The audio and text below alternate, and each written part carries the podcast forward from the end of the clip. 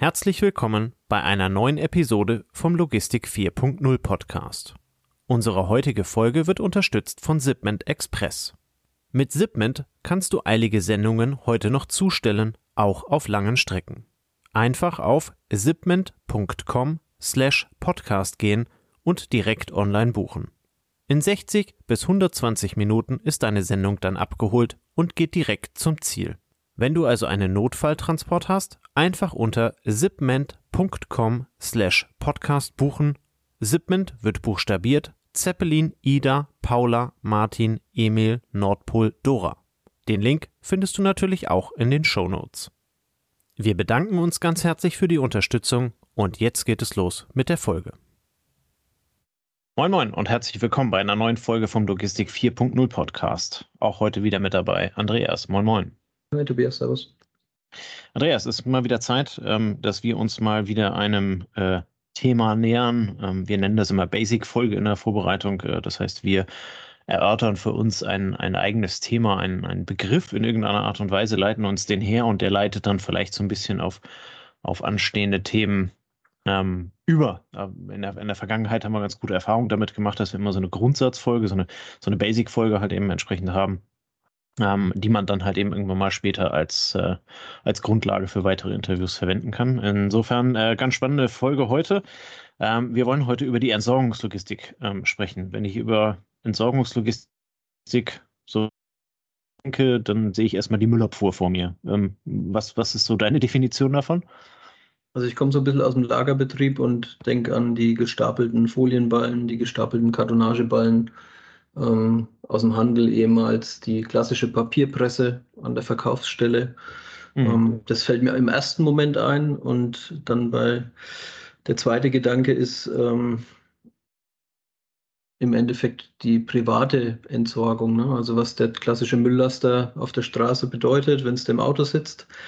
Aber auch wenn es dich in die Rolle des Fahrers versetzt, wie viele Tonnen leert er am Tag mit seinem, entweder mhm. alleine oder mit seinem Mitfahrer. Und ähm, ja, das ist so der erste, das sind so die ersten Impulse, wenn ich drüber nachdenke. Und dann geht es natürlich so ein bisschen in wirtschaftlichen Kontext, nämlich was hat die Entsorgung ähm, für eine Bedeutung und wie entwickelt sich diese Bedeutung.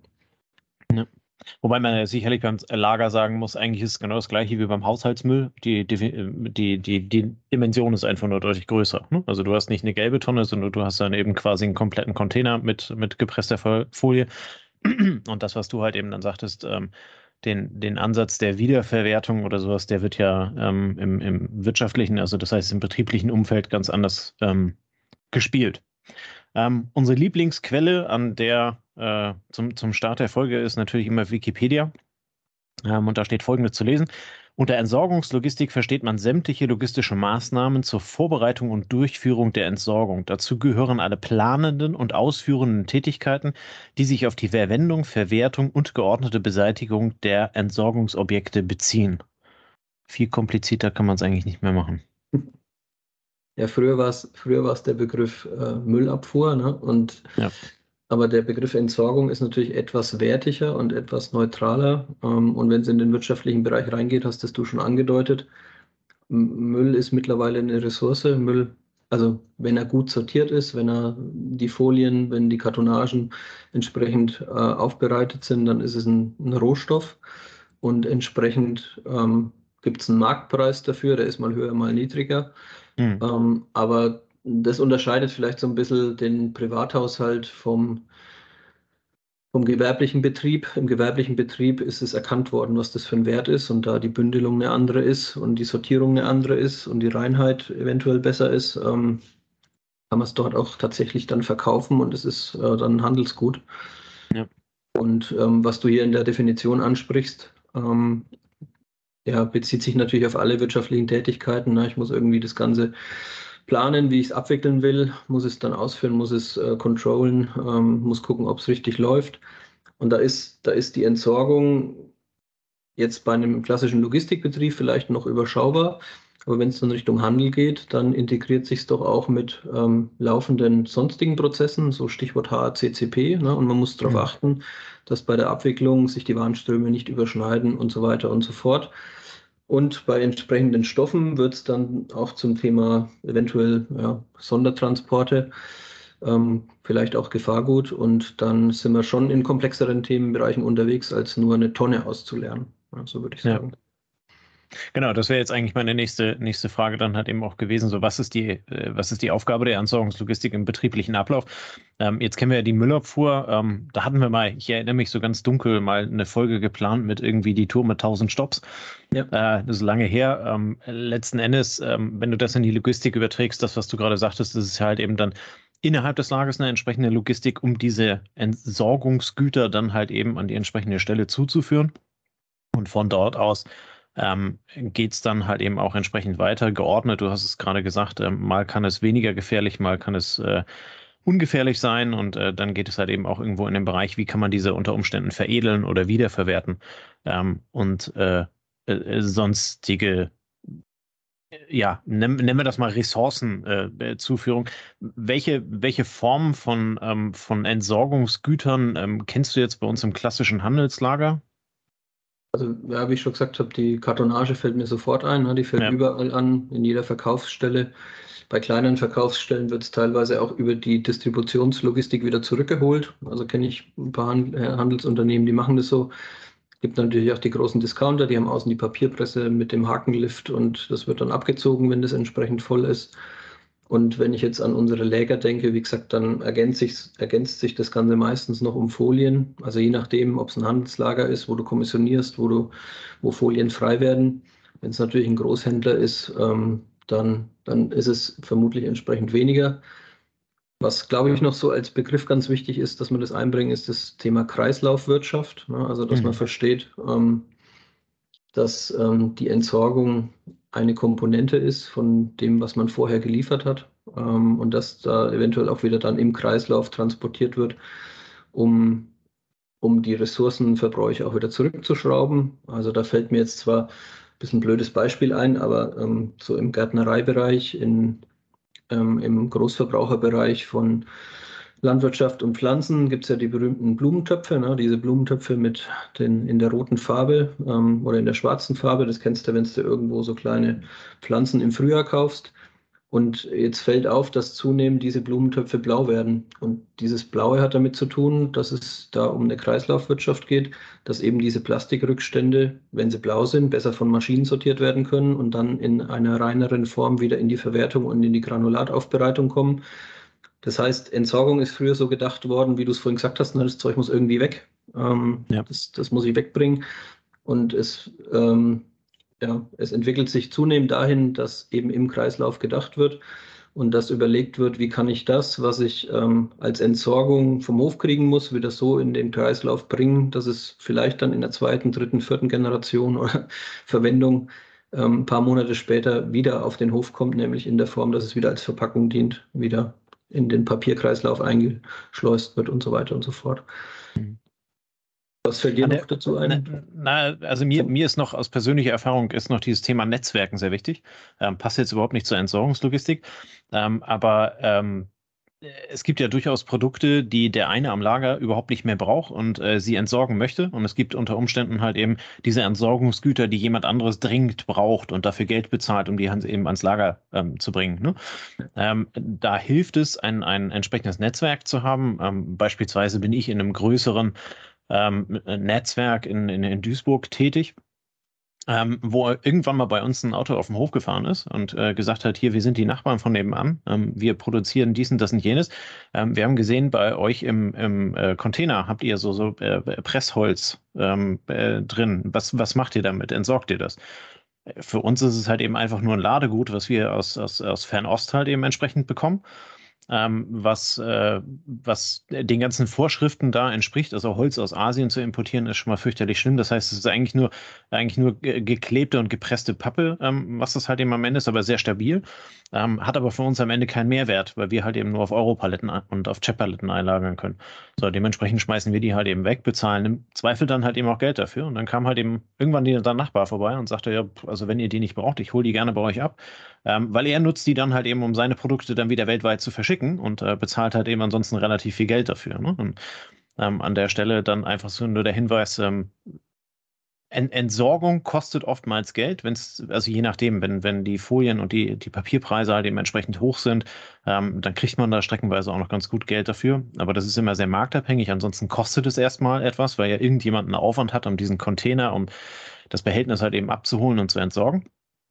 Ähm, aber wenn man da halt eben entsprechend über das Netzwerk verfügt und dann halt eben einfach sagt, hier, ich habe diesen, das und jenes, kann irgendeiner von euch damit was anfangen, ähm, äh, ist es ah, vielleicht schon fast nachhaltig. Ne? Also äh, so, so mit, mit dem Greta-Zwinkern.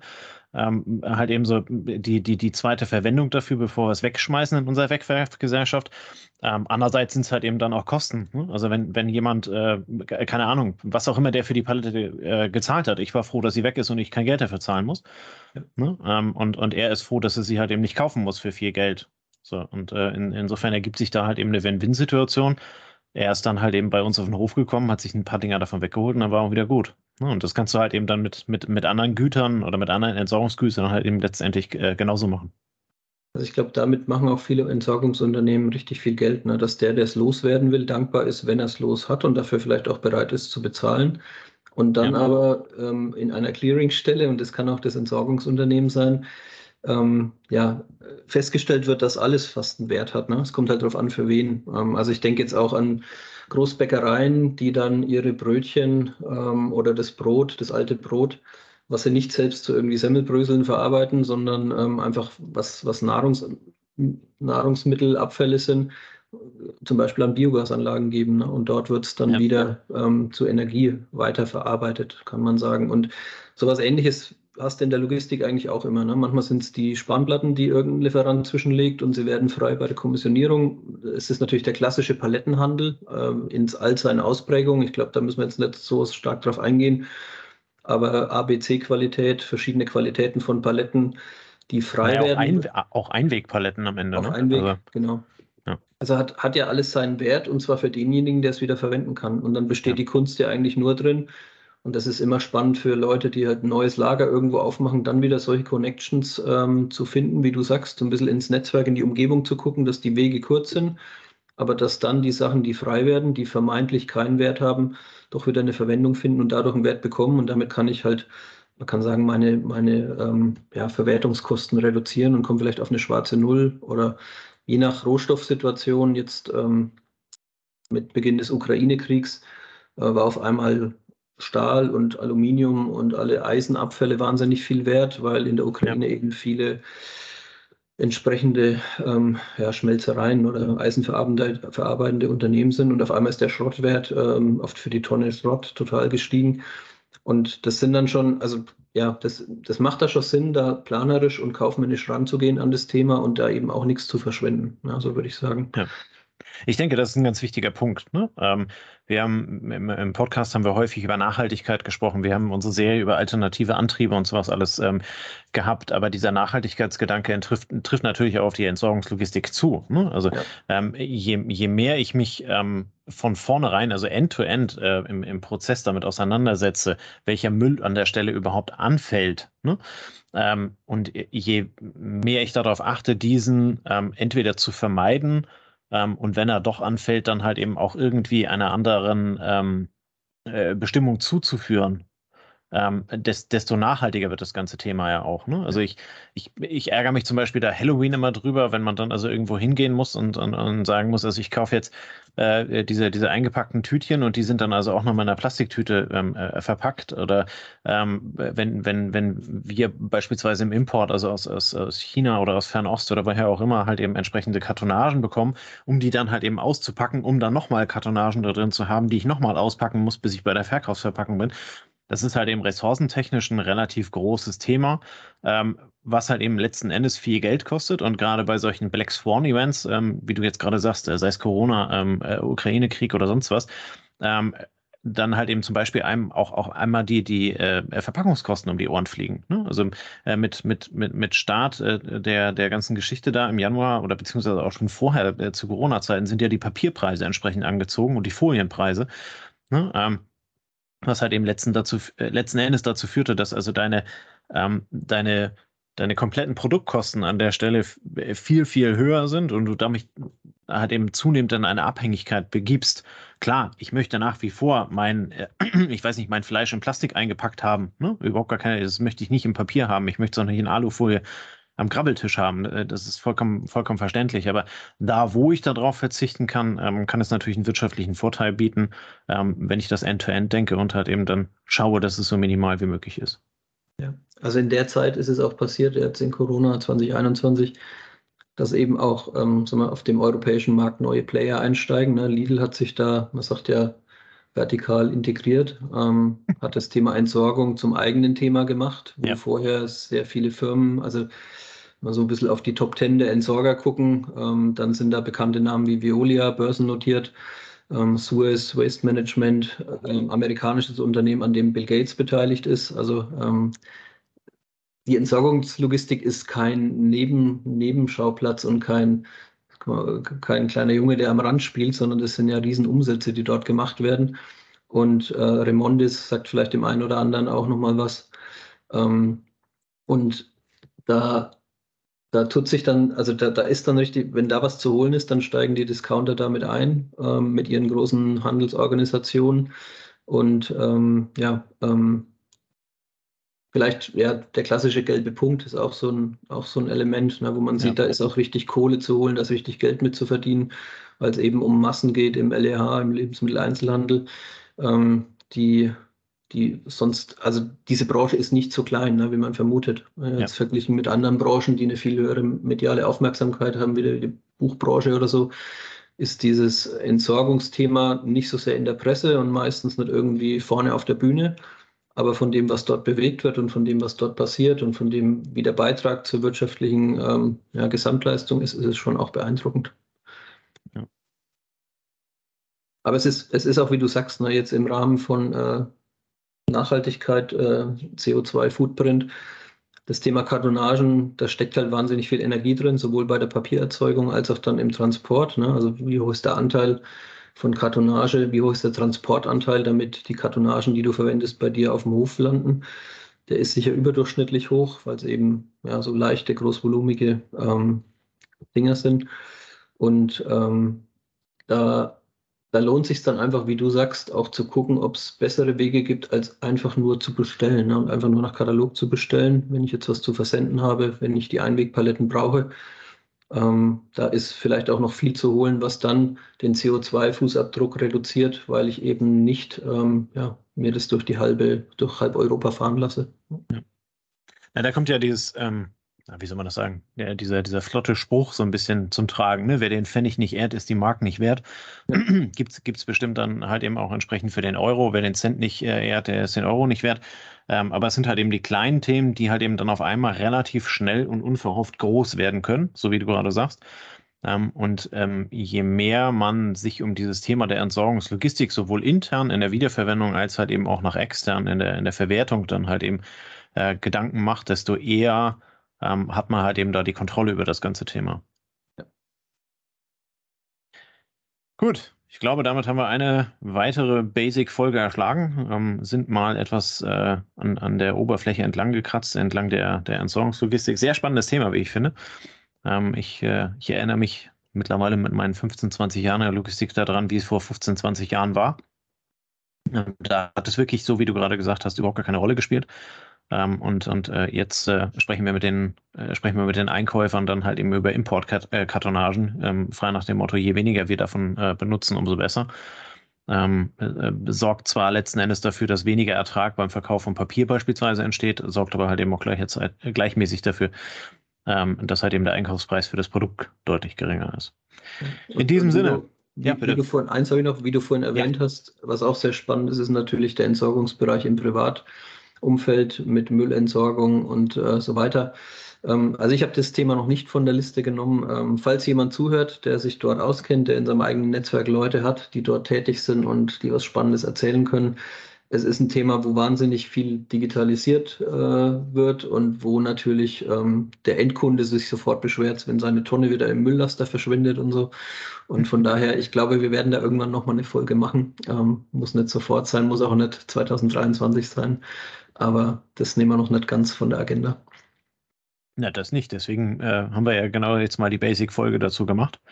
Ähm, mal gucken, was sich dann in der Zukunft dazu ergibt. Und äh, ja, dann hoffen wir, dass wir jemanden finden, äh, der uns etwas mehr und äh, spezialisierter dazu was erzählen kann, als äh, wir diejenigen, die mit der Handelserfahrung und dem Wikipedia-Eintrag jetzt diese 15 Minuten hier gestaltet haben. Insofern wünschen wir euch einen schönen Abend. Vielen Dank fürs Zuhören und wir hören uns nächste Woche bei der nächsten Folge. Bis dann. Ciao, ciao. Servus. Das war eine neue Folge des Logistik 4.0 Podcasts.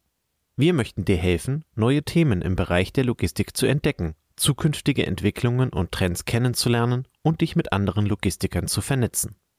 Um regelmäßig zu neuen Folgen informiert zu werden, werde Mitglied in unserer Gruppe Logistik 4.0 auf LinkedIn oder folge den Logistik 4.0 Profilen auf Twitter, Facebook oder Instagram. Unsere Folgen werden mit Hilfe unserer Patreons produziert. Besonderer Dank gilt dabei unserem Patreon 4.0 der Firma Bord. Weitere Informationen, wie auch du unseren Podcast unterstützen kannst, findest du auf unserer Homepage logistik4.0.de. Hast du einen interessanten Themenvorschlag oder möchtest du dich als Interviewgast bewerben, kontaktiere uns per Mail an logistik4.0 at gmail.com. Bei persönlichen Kontaktanfragen an uns schreib uns gerne dein Anliegen dazu, damit wir wissen, wie wir diese Anfrage einordnen können und dich unter dem täglichen Spam schnell herausfischen können. Vielen Dank und weiterhin viel Spaß mit unserem Logistik 4.0 Podcast. Unsere heutige Folge wird unterstützt von Zipment Express. Mit Zipment kannst du eilige Sendungen heute noch zustellen, auch auf langen Strecken. Einfach auf zipment.com slash podcast gehen und direkt online buchen.